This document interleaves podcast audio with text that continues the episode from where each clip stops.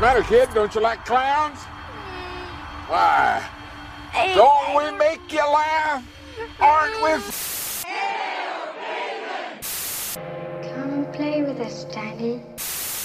Bad luck to kill a seabird.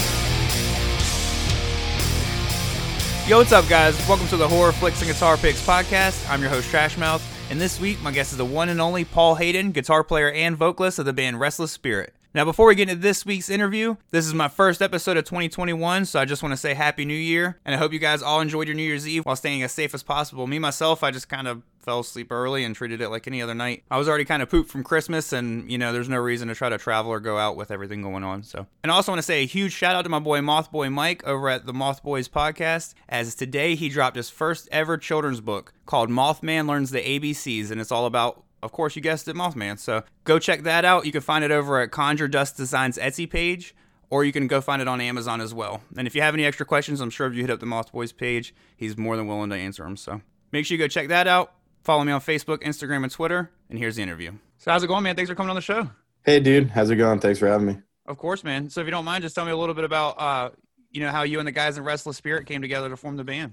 Uh, well, you know, we were all in like a bunch of other bands growing up. I was playing a bunch of like hardcore bands at the time, and I was sort of just drifting away from that a little bit, and I wanted to do my own thing. Yeah. You know, because like I love hardcore, but uh, I, I sort of got tired of you know not playing actual metal Yeah. and uh, you know taking more of my own influences like Black Sabbath and stuff like that. So uh, me and Mark, uh, my bass player, I've actually known him since literally kindergarten, and we had yeah. this yeah we had this joke band. Uh, we called it Death Metal Pope. Just because it was, I don't know, man. Like I remember, I just drew a picture of a pope going under like a steamroller or something like that and for some reason the name stuck with us. And and I, I don't know like i guess it was sort of like to push back on like all the seriousness of everything else going on. Yeah. so we're like all right let's just let's just call this band death metal pope because it's stupid and uh, names don't matter.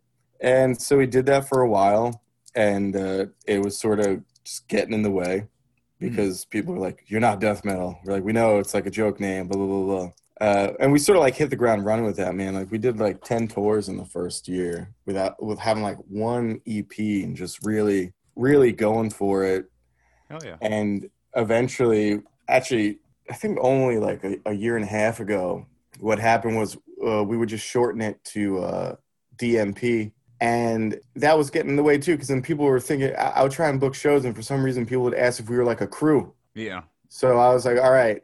Um, my whole intention for this was to, you know, say that names don't matter and we could do whatever we want, but it's it's clearly getting in the way. Yeah. I know what you mean. So uh, so I, I, I'm I'm really bad at like choosing band names and stuff. So I was actually playing uh, Skyrim and I I saw a quest about like something like a restless spirit or something. I was like, all right, let, let's just use that.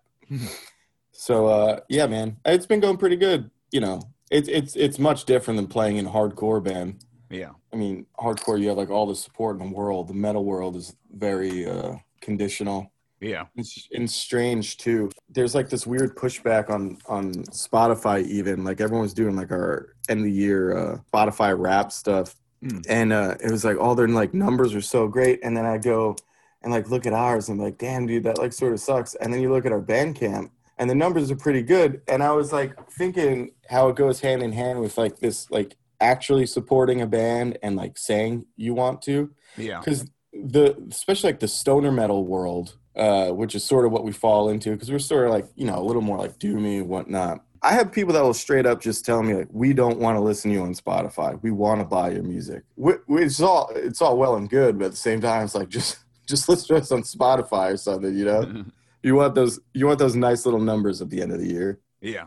No, but no, uh, yes that's the short end of it yeah, I'm pretty guilty for that, to be honest myself, listening to a lot of people on Spotify. But I'm one of those that I try to buy merch, and uh, you know, I still buy a lot of records. Like I buy records and stuff, so I definitely support the artists that you know I enjoy and stuff like that. But Dude, same. I mean, I, I use Spotify almost exclusively, and then you Yeah. know I'll buy stuff, but it, it's just it's this strange world where there's this whole like doom stoner community that exists almost solely on Bandcamp and Facebook that like doesn't translate into the real world, and we're we're super thankful for it. Yeah. It's super cool, but it's hard to get shows even in that community because a lot of those bands don't even play shows.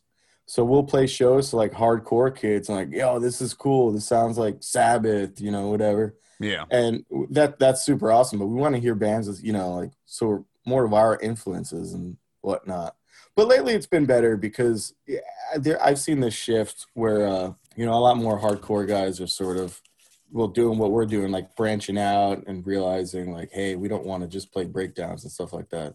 Yeah. And like I said, obviously nothing wrong with breakdowns, man. I mean, touring in hardcore bands has been like some of the most positive and fun experiences of my life. And those shows, it, it's so supportive, and the community in the hardcore scene is so great. You know, you just don't get that anywhere else, honestly. Yeah.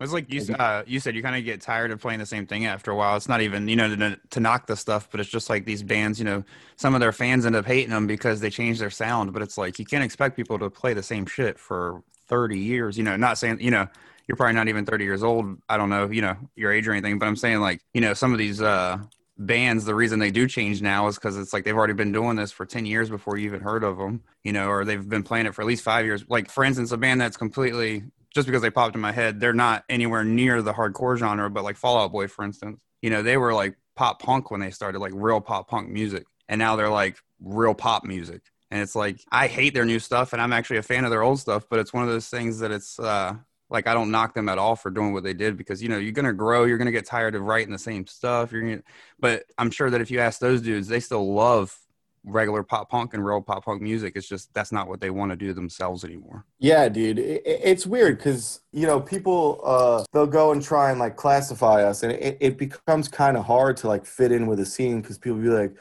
uh, "You sound like Corrosion of Conformity mixed with Life of Agony, mixed with Slayer, mixed Yeah. with Marauder, mixed with Black Sabbath," and I'm like, "What?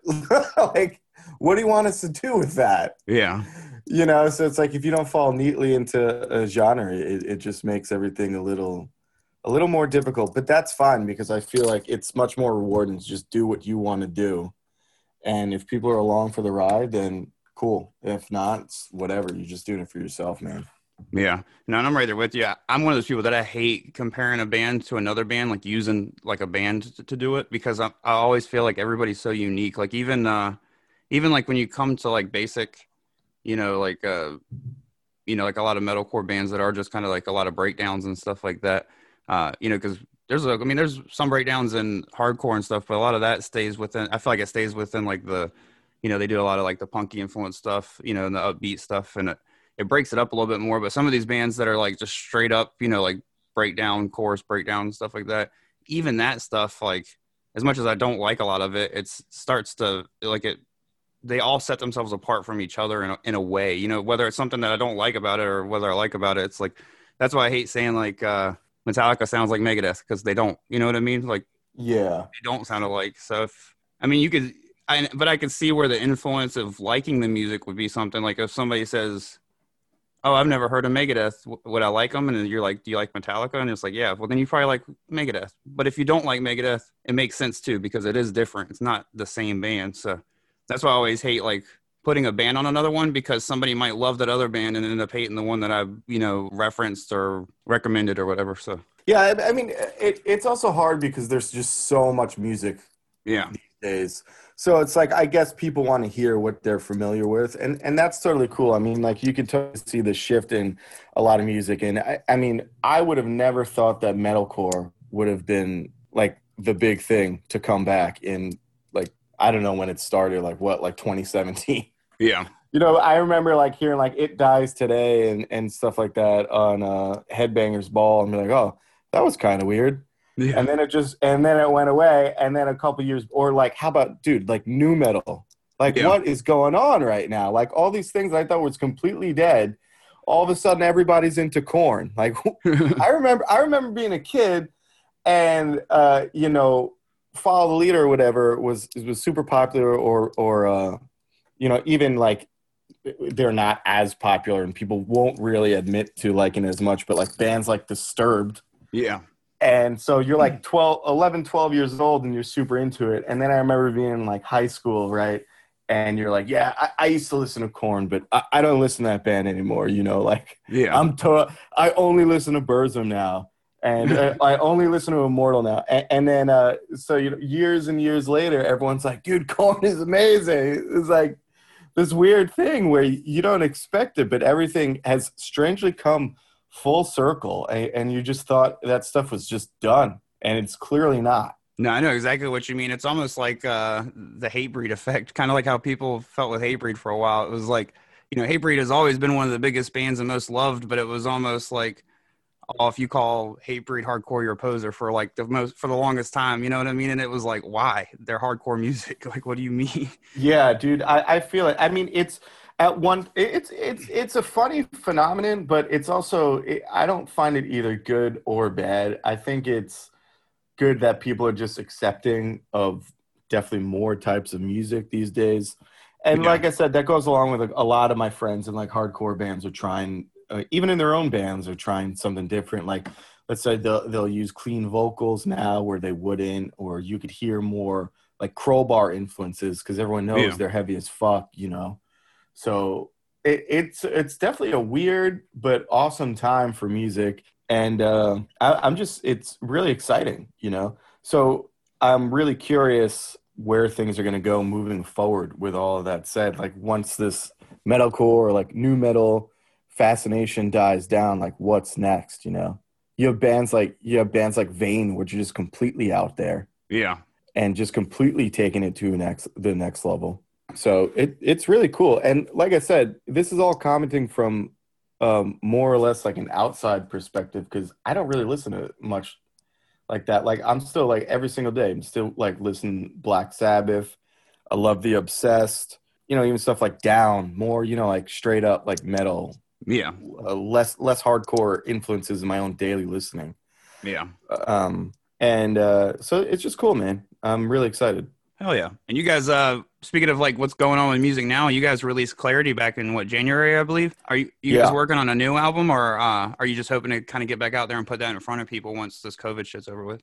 So yeah, I, I mean, it was kind of weird. We we did our first proper full length, uh, Lord of the New Depression. I think we le- released it uh, July 2019, mm-hmm. and we were kind of just like burnt out at that point. Like I said, like we started out just like touring like crazy and uh, not really doing any big tours. Like everything was super, super DIY.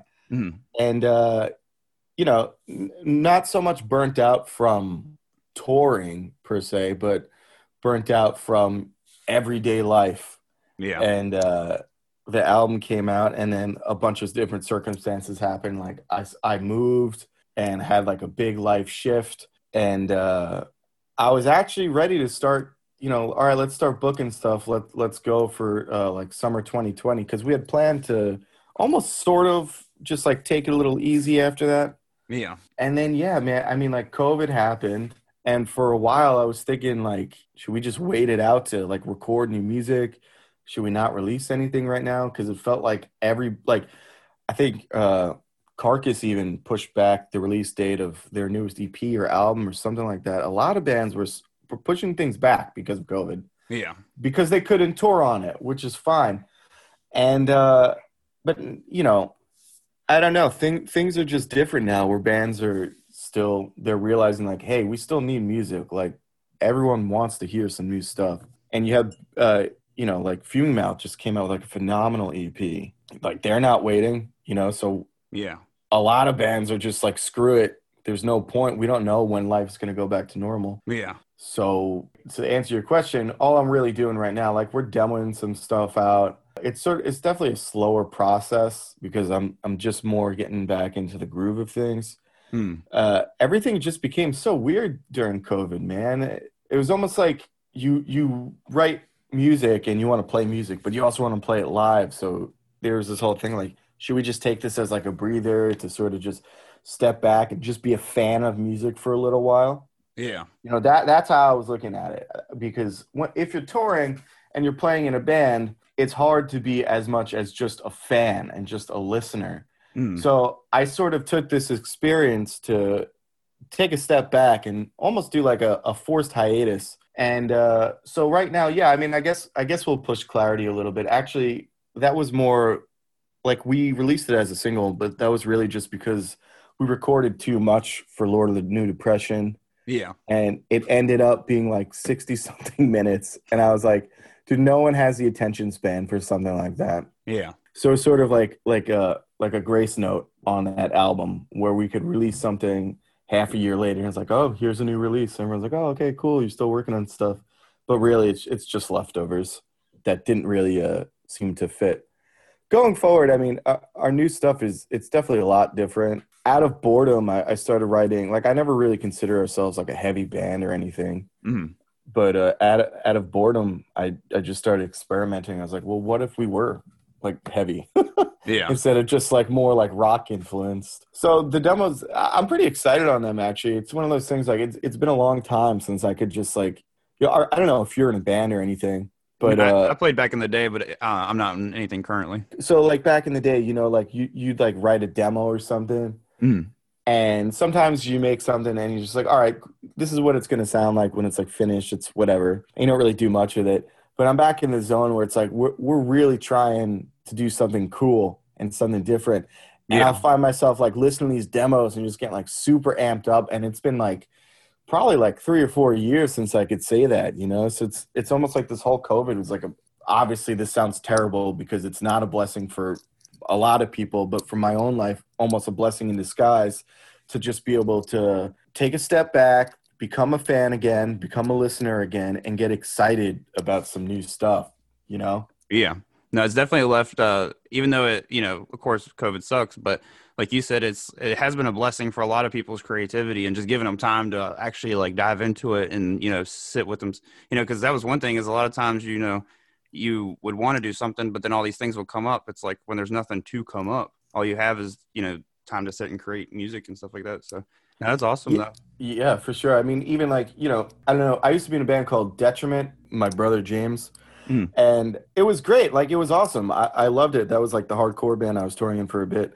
But, you know, it would just get in the way, not sort of get in the way, but it was hard to focus on like two things at once. And for me, because I get so involved Yeah. and like I give it like my absolute, like all my thoughts, like, uh, you know, like most creative people, I just find it harder to multitask.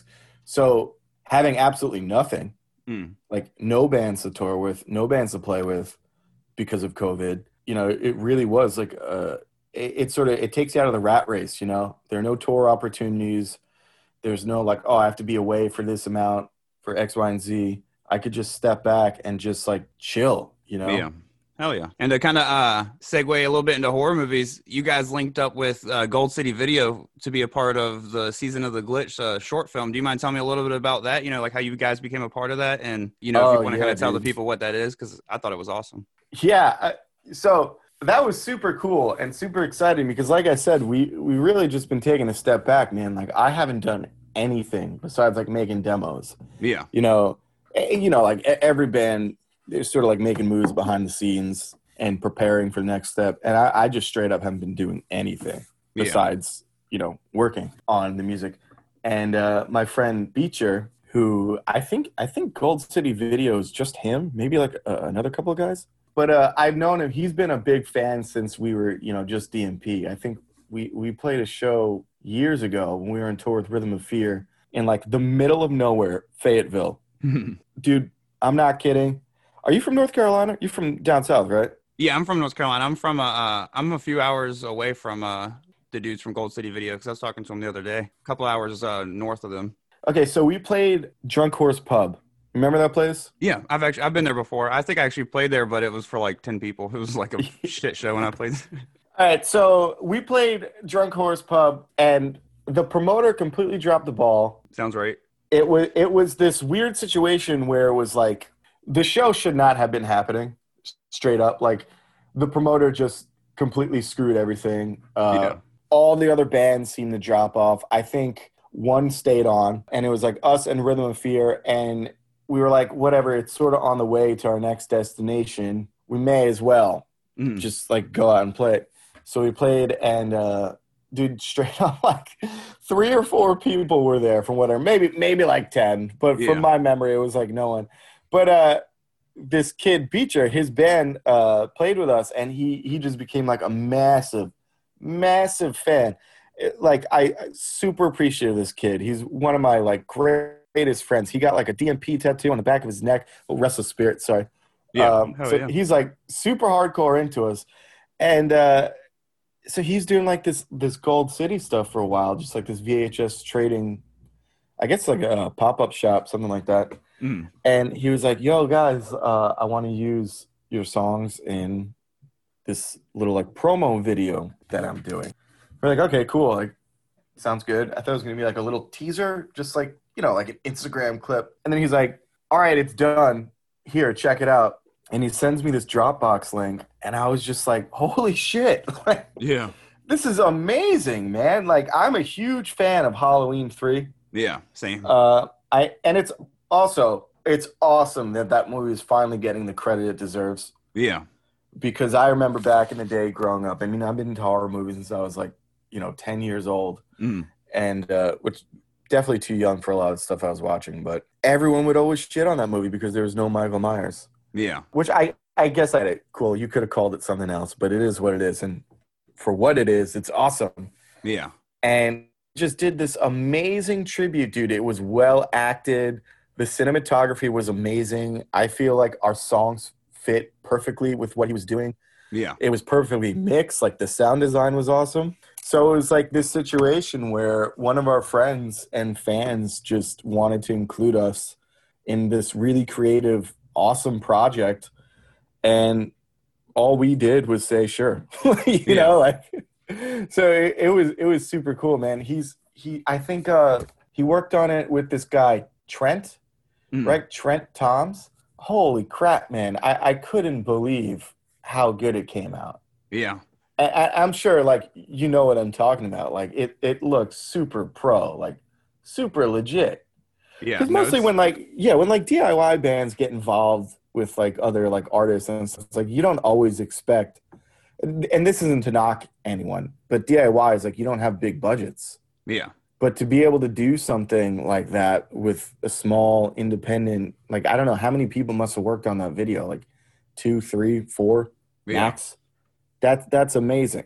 Yeah, and it had the quality of you know like like any movie really. Like I mean, of course you wouldn't put it up there with like it with the fucking blockbuster money, but it has the quality of like uh, I don't know if you've seen that newer movie Alone that just came out, not the zombie one, but the the like stalker one. No, I haven't seen that.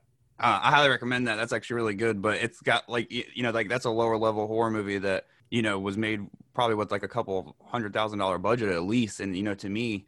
The season of the glitch short had just as good a quality, if not better, you know, as that. I loved the short. It's probably uh, I watched a lot of horror shorts this year, and it's definitely in my top three. My top three are sitting all together. I, I couldn't put them in order, but uh, if that one, and then if you haven't seen Buck was, uh, I highly recommend that on YouTube. It's a short film as well. Yeah, I'll check that out, man. But yeah, exactly. And sort of the thing that excited me about it is the same thing that excites me about a lot of movies, especially from like the 80s and uh, which I'm super big fan of, or even like the 70s. Yeah, Indie movies or any any situation where people don't really have the means to do something. You know, they don't have big budget funding. They just have human ingenuity and like a desire to make something cool yeah, is what attracts me and has what always attracted me to horror. Like for example, uh Evil Dead. You know, Mhm. that that's an indie movie, man.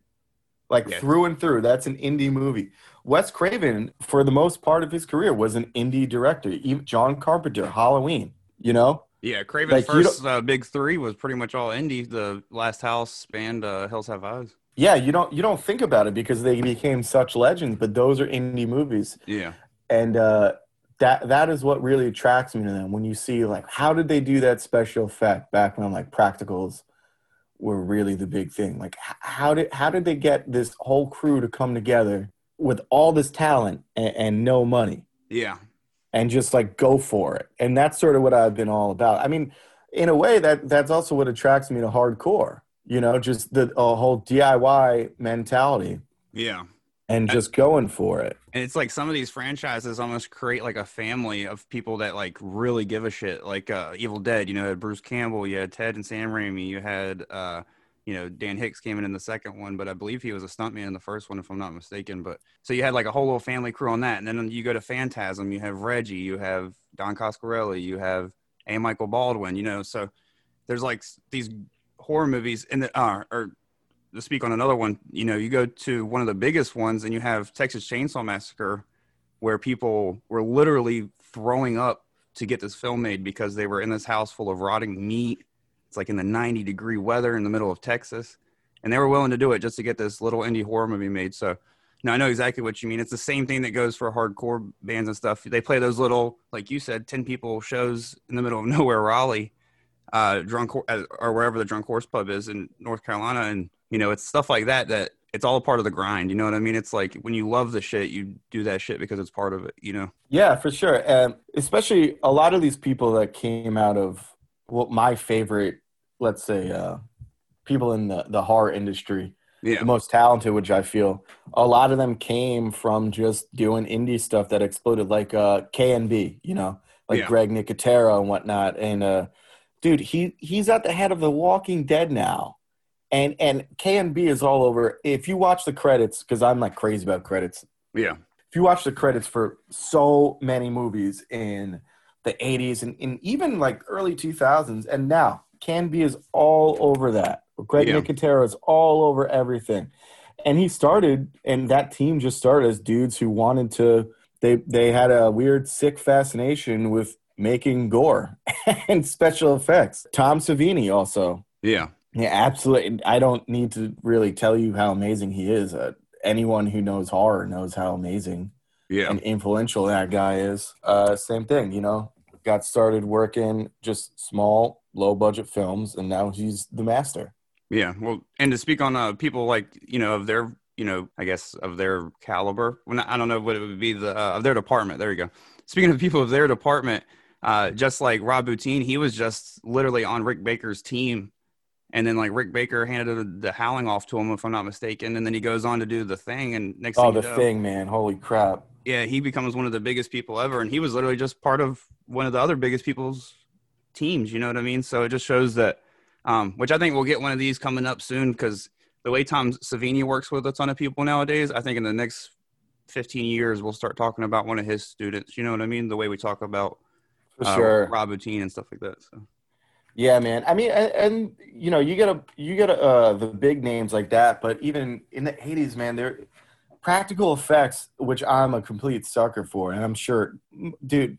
That's Yeah. such a dumb statement, though, because you know, like everyone will tell you how cool practical effects are. yeah, Um, but there, there were so many people that were just in it because they, they, for whatever reason, they liked it. Like, uh, I feel there's one, there's uh, one artist who's very underrated, Screaming Mad George. yes, I was hoping you would say him from uh, Dude, Society and all that. Society, man, yeah. Like every time, like he did Silent Night, Deadly Night four, Hell yeah, and it, I don't know what this what this guy's deal is with like weird ass creepy bugs and like body stuff, but he's sick. Yeah. He's straight up sick, and uh, super underrated guy. No one really uh, talks about his work much these days, and it's sort of like th- that's really getting into I feel more niche territory. Yeah, you know so everybody loves and and i'm not being one of those guys that's like oh everybody likes it but you know everybody knows halloween. Yeah, once you get more into the genre and you start exploring all the different like subsets like oh what's body horror? Uh, and then you're gonna go to like the fly or uh, any any cronenberg and then you'll probably stumble across society and you will be shocked i don't Yeah. care who you are you will be shocked that ass face part is one of the most disturbing things i've ever seen in my entire life dude Were you looking at Butthead or something like that? Is it? yeah i think it's like who'd you call him butthead Yeah. um, but yeah, dude, I remember the first time I saw that, I was like, no fucking way. What is going on right now? yeah, And, and, like, that's also really sad to me how CGI, it's, it's almost become a necessary, uh, a necessity, and I get it, but there's, there's, it's just not the same these days yeah, there's just and i know it sounds weird because honestly a lot of the times, if it's done well, you can't really tell. Yeah. Like, for example, a lot of people will like let's say like a, a, good use of it would be like shooting something during the daytime and really using like cgi lighting effects to change the sky and the surrounding and actually make it convincing like oh this is a night shot Yeah. but then you get stuff where it's like harder to fake and it you know like it let's use that for example you know Yeah. like you could tell the whole time when pennywise was cgi Yeah. and not for nothing i thought i thought that was a good movie i liked it for what it was it was a popcorn big budget horror movie you know it's just if we're gonna see cgi i'd rather it be good Yeah. because i don't think we're ever really gonna go back to the days of pure pure practical effects Yeah. No, that uh like that Paul Bunyan scene in it chapter two, like really was kind of cringeworthy with the CGI.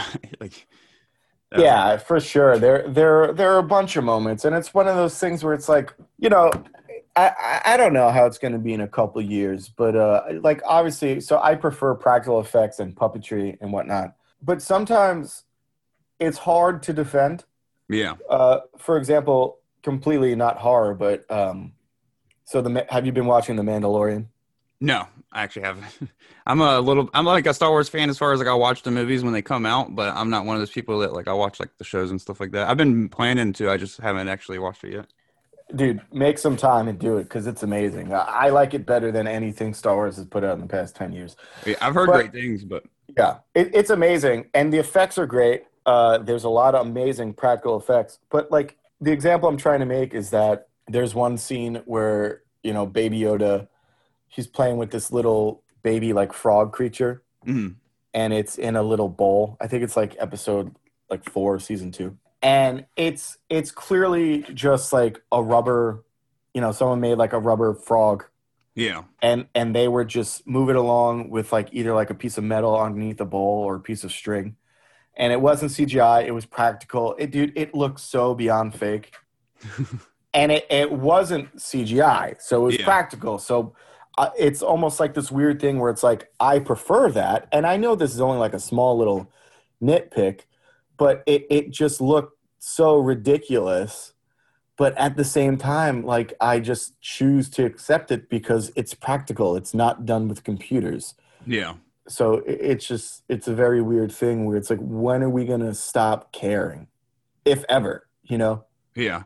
No, and it's like to go all out on the makeup of all these characters and stuff like that. But then when it comes to something like you, you couldn't create a little bit more realistic looking frog and stuff.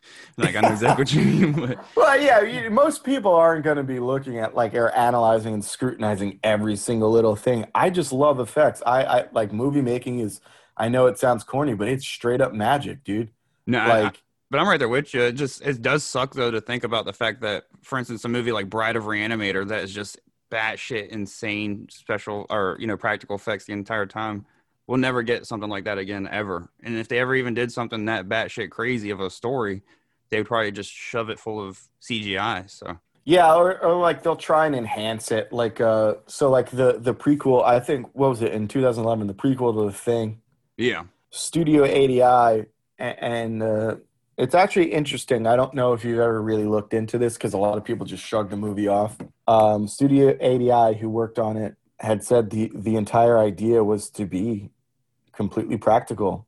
yeah, and dude they did such good work like you look at like the original like concept art and like all their uh like original mock-ups and stuff like that and then it was just neutered in cgi after effects yeah. because for whatever reason the studio thought it would enhance it or uh ah, what was that movie i'm, I'm blanking on it Well, speak on the thing real quick. I actually mentioned that that to somebody in a uh, not recent, like too recent of a podcast episode, but I was talking to one of the guests and I was telling them that uh, you can actually go on YouTube and find some of the scenes before they threw this like CGI all over top of the shit, and they like it sucks because they really spent time and effort into creating those creatures and effects. So whoever made the final decision to just plaster CGI all over them, it's either because when they filmed the film, they didn't film it with the right type of shit, so they ended up like ruining their own, you know, special effects by making it look fake that way. Or whoever came in in the final thing and said to spruce it up more and more just is a fucking idiot. Yeah, I know. It, it's one of those things like, you know, sometimes it's like, well, what are you going to do? It is Yeah. what it is. But in a movie like if you're gonna make a follow up or I guess a prequel to the thing, it's like, dude, you can't. Yeah. Like that that movie is so effective because of Rob Bottin's work on it. It you you just can't. You know, you want to say what you will about like Pennywise and the new It movie, whatever. The the first TV miniseries was never known for its groundbreaking special effects. Yeah. But you know the thing, like the whole thing with the effects, man, you can't mess with it. Like it's just sad. But yeah, if you go on YouTube, uh, Studio ADI does have a lot of really cool behind the scenes stuff. A lot of really cool stuff for any like uh, makeup or special effects nerd. But it's And actually on Instagram too, on Instagram too, they have a lot of really cool uh, behind the scenes stuff. That's definitely a page worth following. And uh, I'm, I'm blanking on his name. Al, man, the head, the head of Studio ADI, whatever it is, just look it up. He has a really cool Instagram page that I definitely recommend because it's so awesome behind the scenes stuff. Oh yeah, and I know exactly what you mean though. It's like if you were to remake an American Werewolf in London, one of the biggest parts of that movie is the transformation. So as soon as you take that and say, "Oh, we're going to do it CGI," you immediately an- alienate about half of the fan base. That's like, "Fuck that! We don't want that. We want what was good about the original to stay the same." If you're going to make a movie better, better the stuff that needs to be made better, not the stuff that was great about it to begin with. Dude, yeah, it's, you know, like guitar nerds like me and uh, movie nerds like us we're a strange bunch. I, I talk about this all the time like we're so resistant to change. Like uh, dude i am a tube amp snob you know? It just is what it is. Yeah, you can do amazing stuff with modeling amps and you know like digital stuff and i i, I just don't care. Yeah, you know like give me what i've been using forever. I don't care if it's an improvement. To to in my stubborn brain i need you know tube amps and resistors and stuff like that. Yeah, and it's horror fans are the same way. Like we're a weird fickle bunch. We don't like change. Straight up.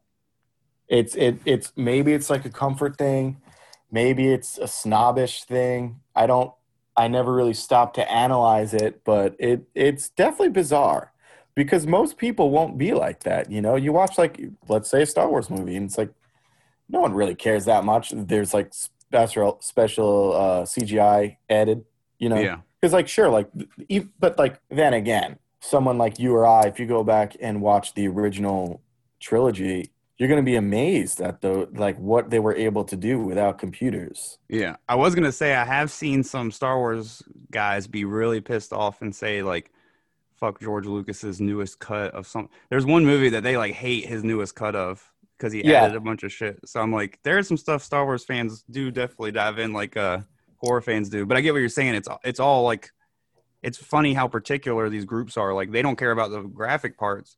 They Yeah. just don't want you to take it and like add in all these scenes that make no sense and shit like that.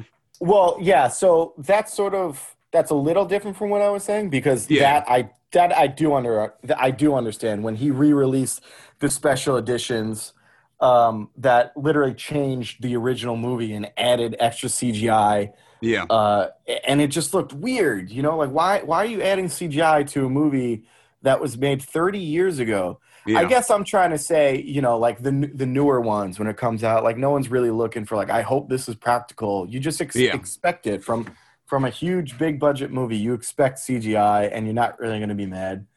And uh, but also, you know, it's a pleasant surprise when you go in and you see like a newer horror movie, and you're like, oh shit, they really they really did that. Like that's actual. Those are practical effects yeah.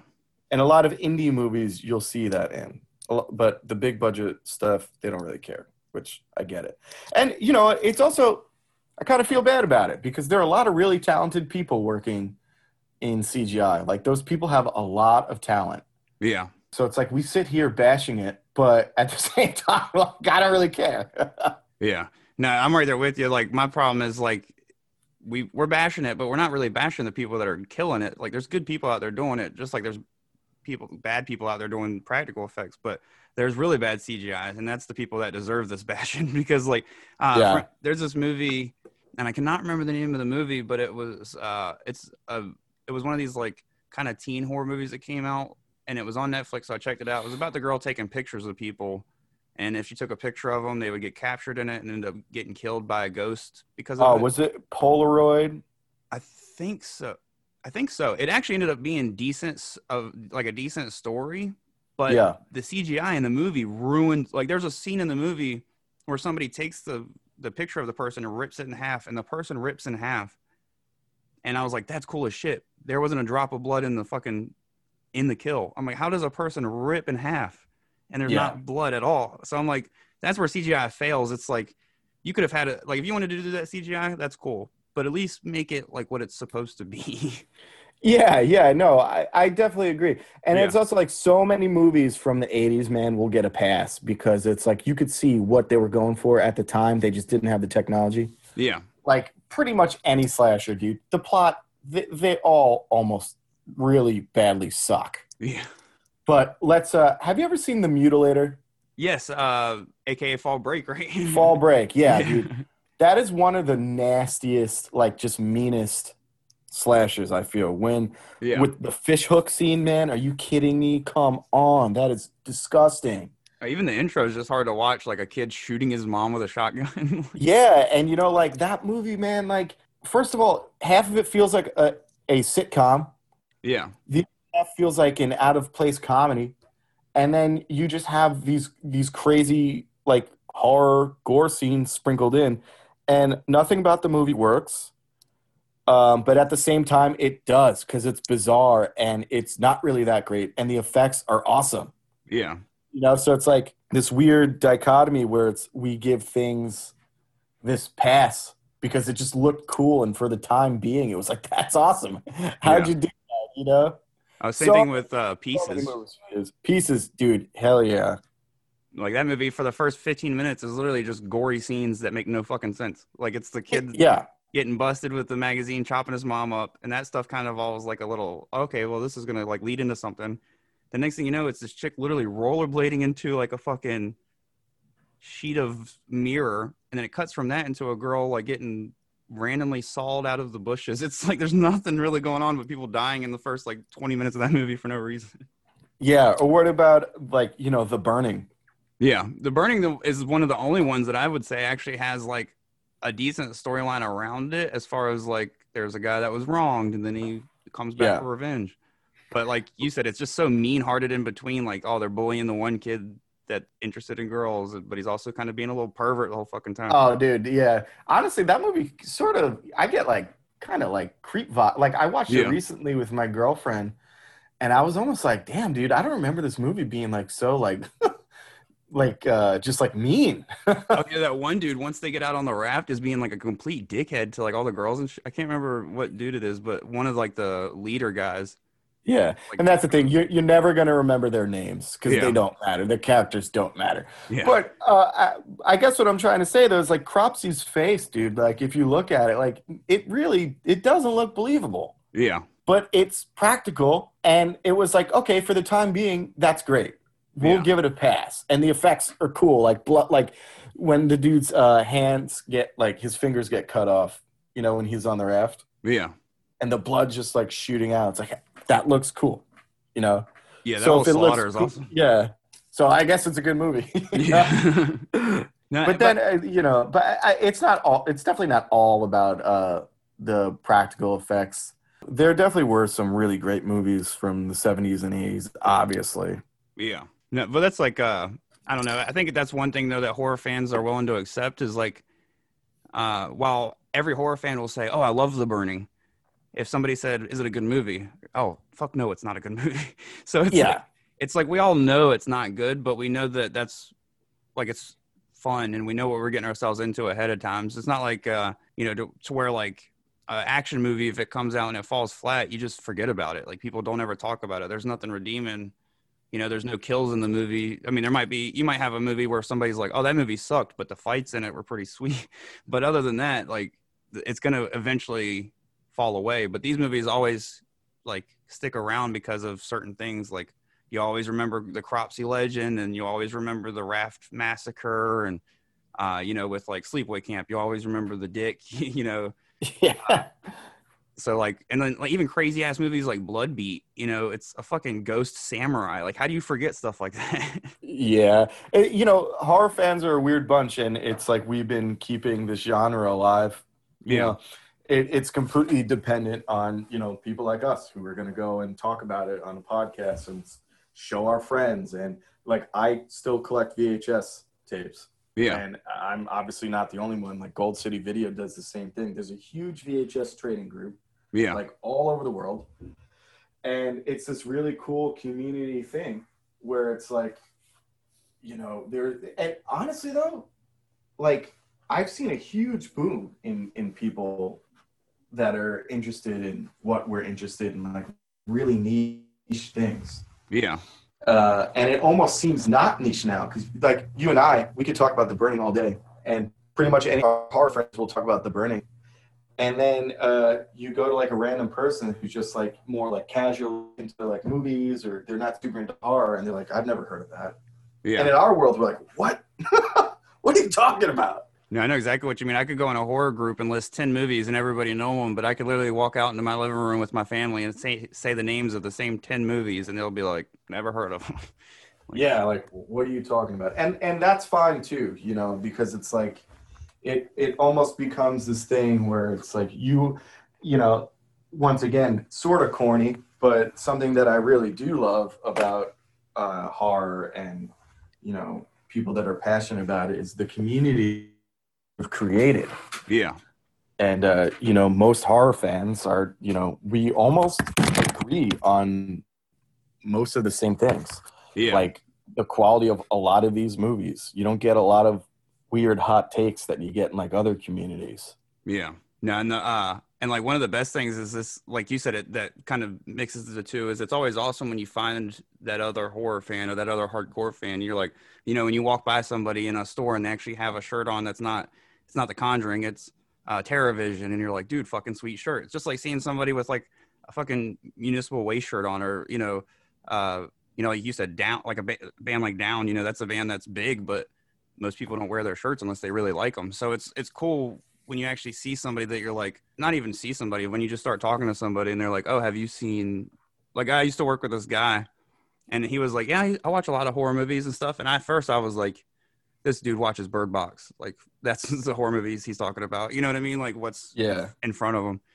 And then as we got to talking, he was like, "Yeah, I've seen Reanimator. I've seen uh, Return of the Living Dead. You know, he had seen everything, and then he was willing to watch everything. And I was like, I was like, fuck yeah. So of course I had to talk his ear off about it. So no, I know Yeah. exactly what you mean. It's so awesome when you find somebody with that connection. It's almost like like a group of Templars or something like that. Like yeah you're almost Like under the hood and shit. Yeah. yeah but uh you know it, so on that point you know i i knew this dude uh i used to work at a nursing home in the kitchen and uh there's this one really quiet dude and he really dude he he didn't talk at all. He was like the quietest guy in the world. And uh i don't know how it came up but one day i actually got him to speak and he was talking about horror movies and he was telling me about uh brain dead you know the peter jackson movie. And Oh, yeah. uh, he like lent me the dvd and that was the first time i saw it. And we just became like great friends and like we'd always like bring up like what we were excited about and stuff we were interested in he never talked to anyone else you know like he Yeah. the quietest dude and and that's you know that's why we got to get rid of like gatekeepers because the bigger anything gets um the more people are gonna almost be like turned away from like elitists and people like oh you you've not seen this obscure movie from the 80s that three other people have seen what's wrong with you Yeah.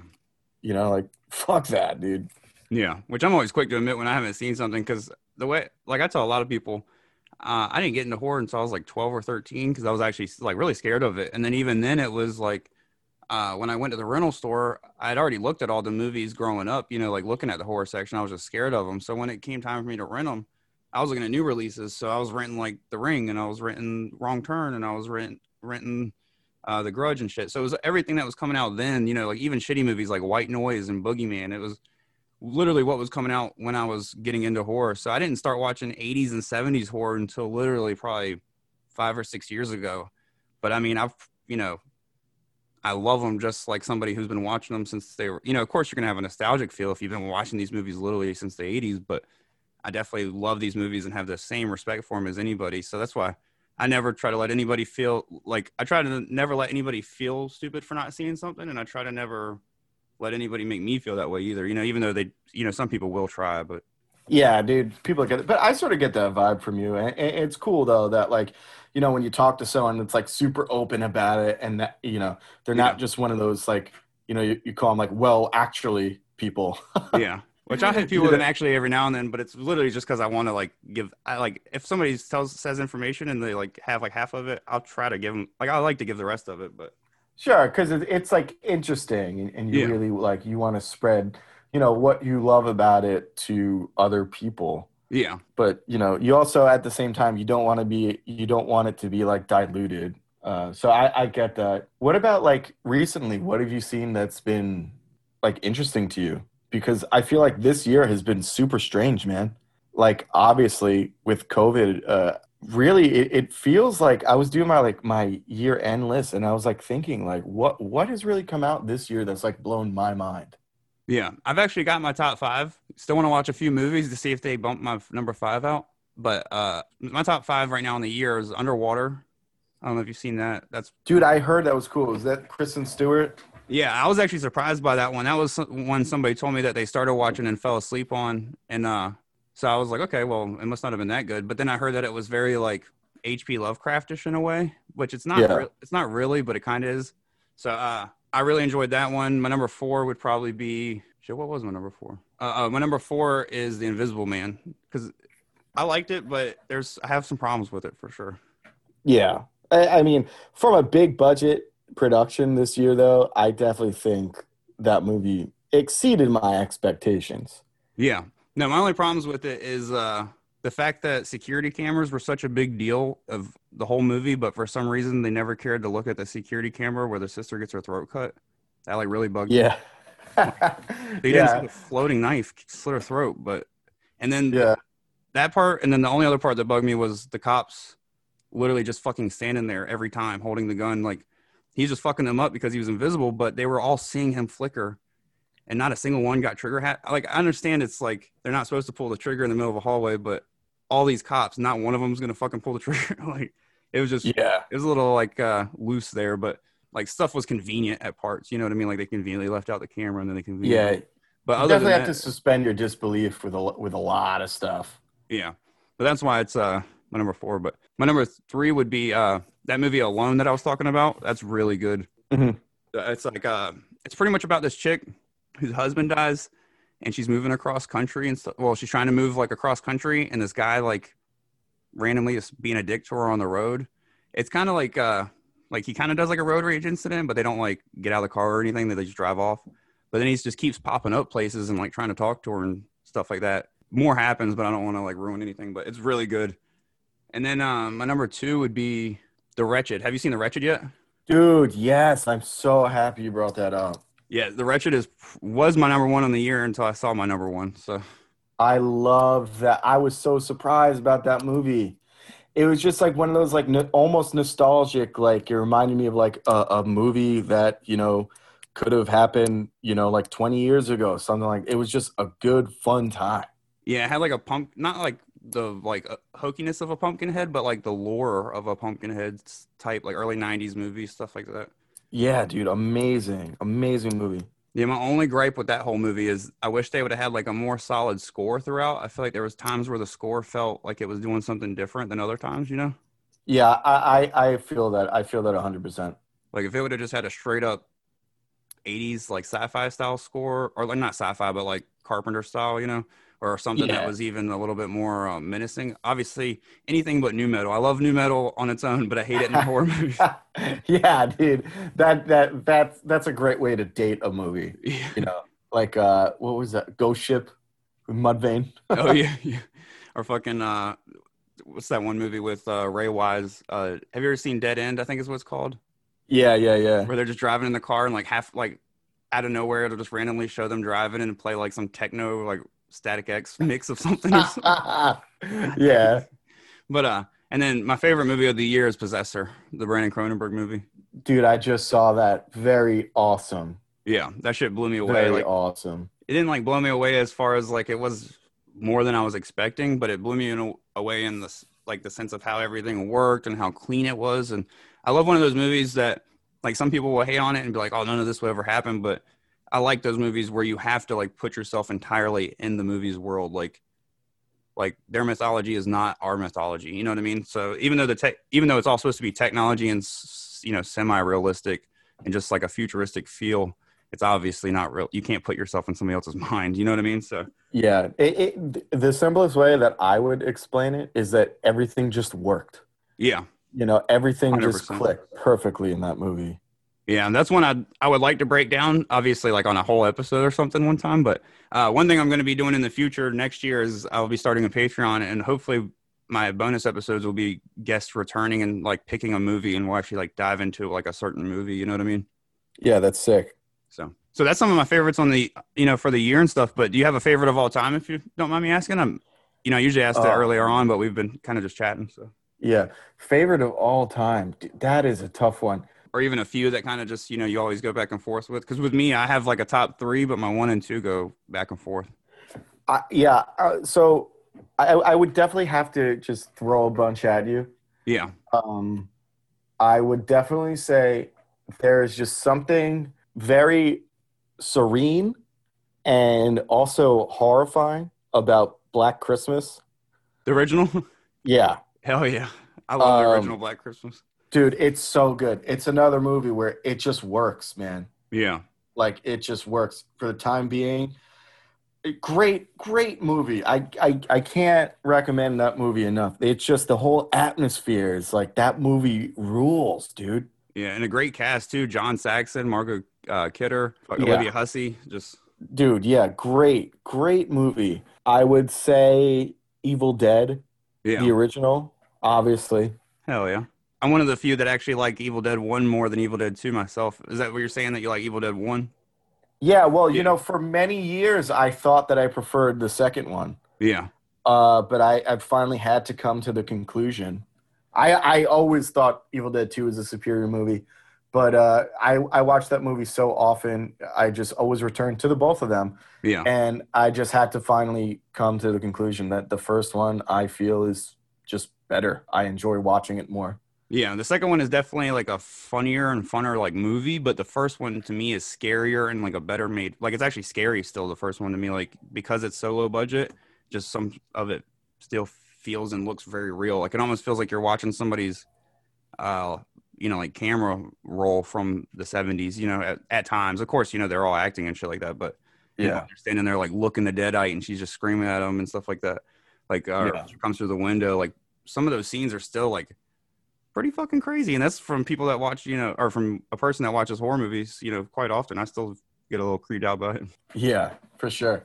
And then uh, I would also probably have to go with Halloween.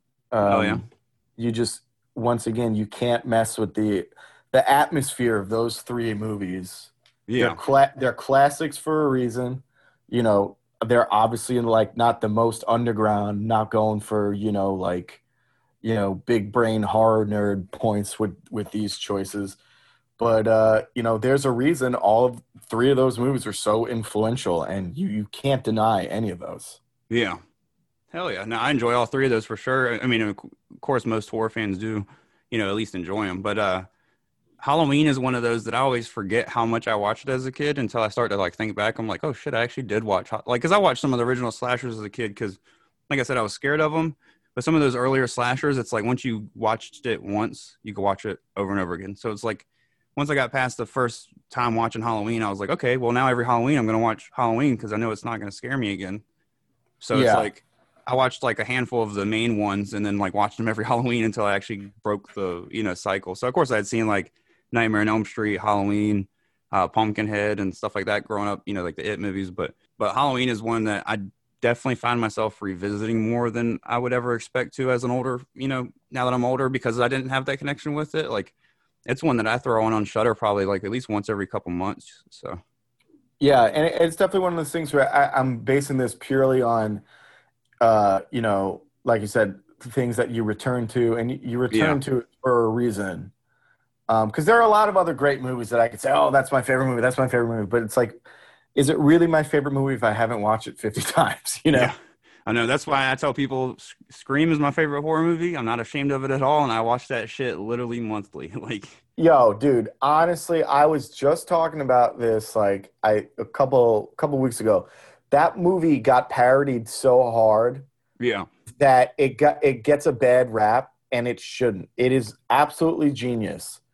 It's one of those things where it's like it was so good and so influential, but also so easy yeah, to make jokes from because it you know for whatever reason there were just so many quotable lines or the the character of Ghostface but it's absolutely genius. And anyone that's like listening to this that hasn't seen it or has only seen it like once when they were like 5 go back and watch that movie and I will put money on it. Like you will agree. That it, it is an awesome awesome movie yeah. Not to piss anybody off, but to be honest, like the Candyman sequels were kind of killing the slasher genre until Wes Craven came. Because if I'm not mistaken, Candyman came out in like '92. It was great, but that was like the last good slasher before Scream in '96, and I think Candyman two and three came out like in '94 and '96, if I'm not mistaken, maybe a little bit further down. But uh, those were tor- pretty terrible movies. so they were Dude, like, they're, they're like unwatchable, and the original is is so. Dude, his voice, man, Yeah. scares the shit out of me. there's just not enough of him in the sequels. I feel like like the second one is literally about everybody but Candyman, except for when they're showing him like become Candyman, of course. But Yeah. and then even that's phoned in in the second one. It's like somebody literally telling the story. But uh, yeah, no, I uh, yeah, those sequels were awful. I feel like they were part of what was taken down. You know, those sequels and then the Child's Play sequels were starting to get a little iffy, which they started to. That was when they really started to get like iffy, and because like Child's Play three, I think was coming out about that time. You know, you were towards the end of the good. uh There definitely wasn't any more good nightmares coming out at that time because by that time you were hitting like Freddy's Dead and shit like that. So dude, I like the six the six Nightmare on Elm Street is absolutely unwatchable. yeah, so I mean, That that movie has such a that franchise has such a bad track record.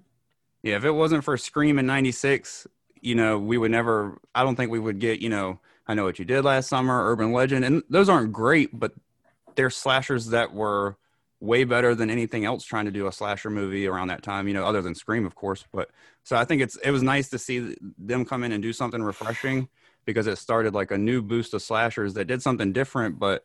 Like we took it, pretty much everybody was like, "All right, we're no longer at camp all the fucking time. We can slash people Yeah. at other places." So it was nice. No, to see. yeah, I, I definitely I definitely agree with you there. Yeah. But uh, you know, I mentioned some movies that I enjoyed this year. Did you see one that stood out that I didn't mention by chance? I think it was this year.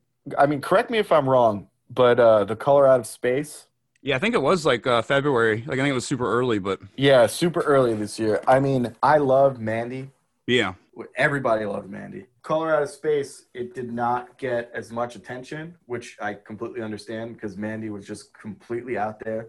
yeah, But that that movie, there are a bunch of disturbing scenes, and you know anything H.P. Lovecraft or you know, uh, super like cosmic horror, I, I'm very much into. And then, dude, I always mess the name of this movie up. I think I even talked about it, or like I mentioned it in your Instagram. But I think the Mortuary Collection yeah. I think that's what it's the called. mortuary tale, something like that. That movie was awesome, dude. like no, that's one no one was talking about that movie. Yeah, dude, it is awesome. It's like it's it's an anthology, but it's like they go some places where you're like, what just happened?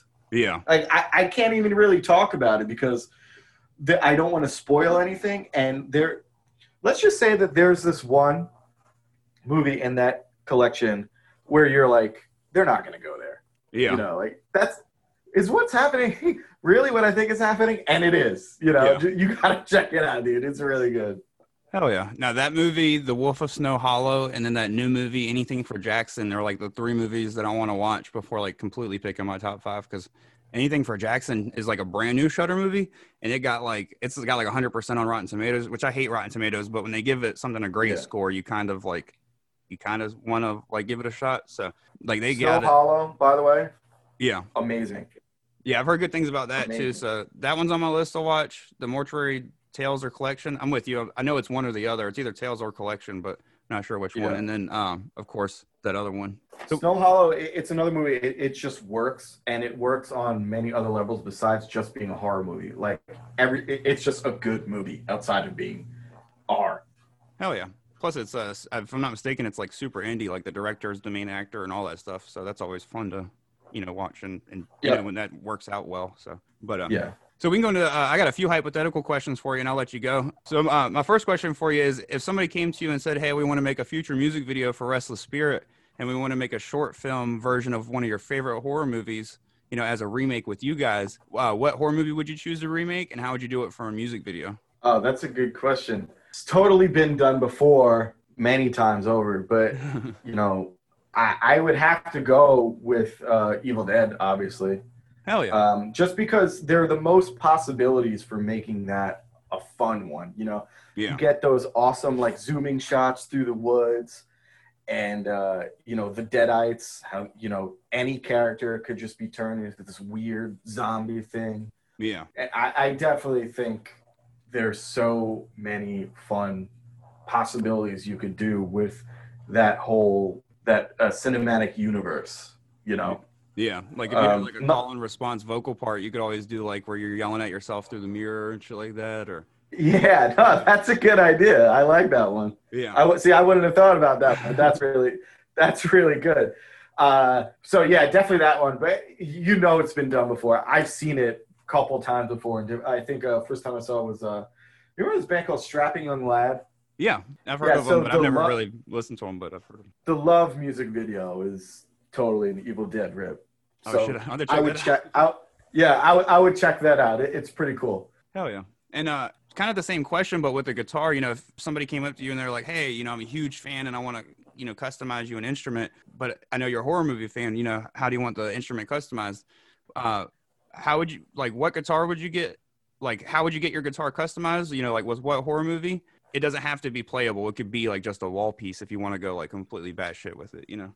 I would say, and I don't know how this would work, but it would have to be an SG because I'm an SG fanatic, Fuck yeah. Hell yeah. and make it work. I don't know how you do this, but make it work with the creature of the Black Lagoon.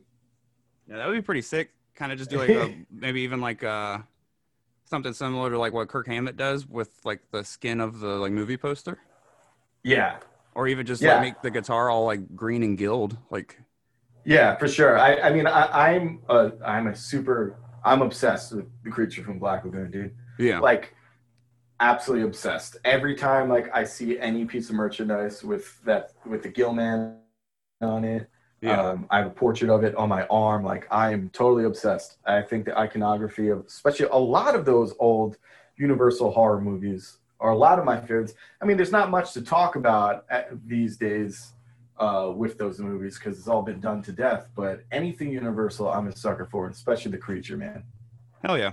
Nah, that, would be sick. I think it'd be cool to do like uh S, like do the SG with like a black pick guard, and but the rest of it be painted like the texture of his skin. You know what I mean? With like gills going throughout it and like that kind of bright green. You know, like obviously not you know the 30s version or the 20s version isn't as bright. You know, as that, but uh, you know, like what you would imagine today or when you see like a modernized movie poster version, like that kind of bright green. You know, and then uh like just oh yeah the- dude like the classic logo on the headstock. That shit would be pretty sweet. The like creature. that, that, that'd be bad. I want to get that made, dude. That'd be awesome. And it's realistic. Like you can play it at every show as long as you, you're not worried about, you know, like somebody fucking up the custom paint and stuff like that. Yeah, exactly. Why not? Yeah.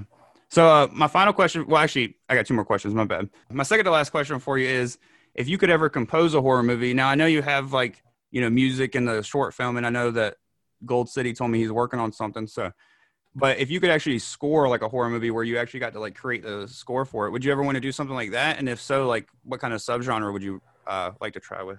Dude, I would love to do that. Um, I do a lot. I, I don't even release it, but I have like scores and scores, and not scores isn't that. I mean, uh, the number wise of, Yeah. uh, of just instrumental music that I like making. And uh, I like, uh, you know, finding what you could do with, especially like acoustic guitars. Yeah. Um, and I feel like it, it's very underrated instrument to be used in a movie. Um, for instance, I would say, you know, uh, you ever play like Diablo or something like that? No, I was Um, actually a lot of that uh, music is heavily acoustic guitar I was gonna say 28 Days Later is very heavily acoustic though. I don't know if you've seen that. That's yeah. Oh, really good. yeah. Amazing movie. Um, yeah. So I, I would say uh, something along those lines, and then uh, you know, like we were talking about before, with like uh, the Wretched, you would want something like synth based. Yeah. So to create like a a, a, a cool little uh, fusion between those two things, like two complete polar opposites, I think would either sound really awesome or really shitty, but unique. And either way, I'm down with it. No, that would be pretty sick. I, I can see exactly what you mean. Uh, it would like it would be awesome to kind of have like something being picked out that could easily fade into like the synth playing the same thing. You know what I mean? Yeah. Like- yeah.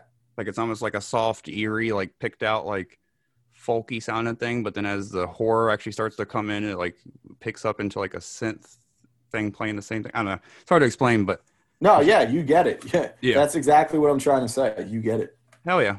But now that'd be sick as fucking. I think that would be like the type of movie I would want to do is like a movie that creates its own lore but feels folk tale-ish in a way, like a modern folk tale, kind of like The Wretched. You know, it's like something original, but also like everybody would enjoy. I feel like. Yeah. I'm down with that. Oh yeah. So my final question for you is: Do you have any horror stories of your own, and they could be from you know just something scary as shit that happened to you from either being on tour or just home, or even something that you felt was paranormal happened to you. Sure. Um, so this isn't paranormal. It's just weird and horrifying. A long time ago, I was still living with like uh, my brothers and stuff uh, in Stony Brook, New York, and it's like, dude, it. I live in the most like I was I grew up like one of the most like privileged areas in the country, dude. Straight up, like I don't know how my parents made it work Yeah. because we were we were like lower middle class, and uh, we lived in a super super expensive area. We were we were like the only kids that were like renting their houses and like always moving. Yeah. But so I lived in this house, and my mom uh, would go before like her and my stepdad were like married. She would uh, go stay with him on the weekends. So it was just me and my brother's home. Mhm. And uh, one night I was on the phone at the end of my driveway, and uh, I'm just like talking because I don't know. I guess like my brothers were like hanging out inside and, and being loud, and it was like it was like 12:30 at night Yeah. and we lived in a super super quiet area. And all of a sudden i hear these footsteps like coming behind me like from like down the street while i'm at the edge of my driveway. And i turn around and this is like july or august and i shit you not there's this dude. He's got a ski mask on. He's got a vest. He's got gloves. And for some reason i, I thought it was really weird. He had uh, like ipod headphones in his ears like What you could see it like yeah yeah like sticking from below his mask. Yeah. and and dude i seriously like i'm not making this up. He just points at me and he goes get the fuck inside. And i was like you know my first instinct is to just turn to him and go who the fuck are you? Like what the fuck man? Like you know getting confrontational and uh, stepping towards him Yeah. and he's like pointing with his finger and he goes, I said, get the fuck inside. So at this point, I'm like, all right. So I run and I, I go to get into my front door. Of course, like a horror movie, the front door is locked. My brother's locked it. Oh I guess damn. and the dude is walking up my driveway now, still like finger outstretched, like pointing at me. I said, get the fuck inside. You want to fuck with me? I, dude, I run as fast as I can. Like, I don't know how I made it so quickly into the back door of my house. Like, I had to run through the front, through the side, open the fence, and slam the door shut. And I looked outside. My heart was racing. I locked the door. I, I, I told my brothers like, guys, like lock the fucking doors. I don't know why I told them to lock the fucking doors because they were already locked. Yeah. But uh, I looked outside my front window and there was nobody there. I called the cops. The cops were like, "Are you like drunk? Are you high? Like we've never heard of something like this happening in this area. Yeah. This is like you know like super like rich person area. Never found out who it was, what was going on, or why he wanted like what he was doing Yeah. but that's that's the only story I that's the scariest thing that ever happened to me, man. Like it was like holy shit. Like Yeah. Holy fuck. He's gonna hear this podcast and come for you, man. No, I'm just kidding. well, I'd like I'd maybe I'd liked him to because I'd like to know like what the fuck was going on. Dude, I was like tw- I was like 21. I, I didn't I know I didn't do anything. yeah. So I don't know what he was trying to do or why he was there. The only thing I could think of is maybe this dude was like trying to like rob a house down the street and I was just in the road like fucking up his plans or something. Yeah, or Uh, that's the only thing that I could think of, honestly. he was on drugs or some shit. Someone Yeah, man. dropped his ass off. He wa- he was a big guy too. I mean, like, like a big fucking guy. That was just it was horrifying, man. It straight up it straight up felt like it was something out of like a horror movie. yeah, and it, like you said, it's like you want to get confrontational, but when somebody's hiding their face, you kind of think twice about that shit. You're like, they're hiding their face for a reason. Yeah, I can't believe like in that moment I like tried to step to him. Like I don't know what the hell I was thinking. Yeah, now like I said, I probably would have started to do the same thing and then been like, ah, this motherfucker's a little crazy. Yeah. so Dude, I I didn't know I could run that fast. like, Hell yeah. Now, I appreciate you sharing, man. And uh, if you don't mind, just remind people, you know, like where to find the band and you know the music and stuff like that. All right, yeah, uh, definitely check us out. Um, it's Restless Spirit. Uh, you could find us. We're on Bandcamp. We're on Spotify. You know all those socials. I think it's Restless Spirit NY, one Mhm. word.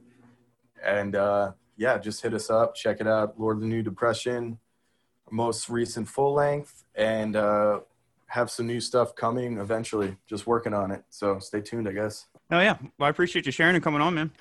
Yeah, dude, it was a pleasure. Had a lot of fun. Of course, man. Now, as usual, I just want to say thanks again for listening and make sure you check back next week as my guest is going to be the one and only John Cook, guitar player for the bands Napalm Death, Venomous Concept, and Corrupt Moral Altar. This is only my second guest, I believe, from across the pond, so I'm pretty excited about it and I can't wait for you guys to hear it. So make sure you check back next week for that. Go check out my boy Mothboy Mike's new children's book, Mothman Learns the ABCs. You know, I always got to say it. Check out my boy Loudmouth Threads, who did this amazing original podcast artwork, and stay safe.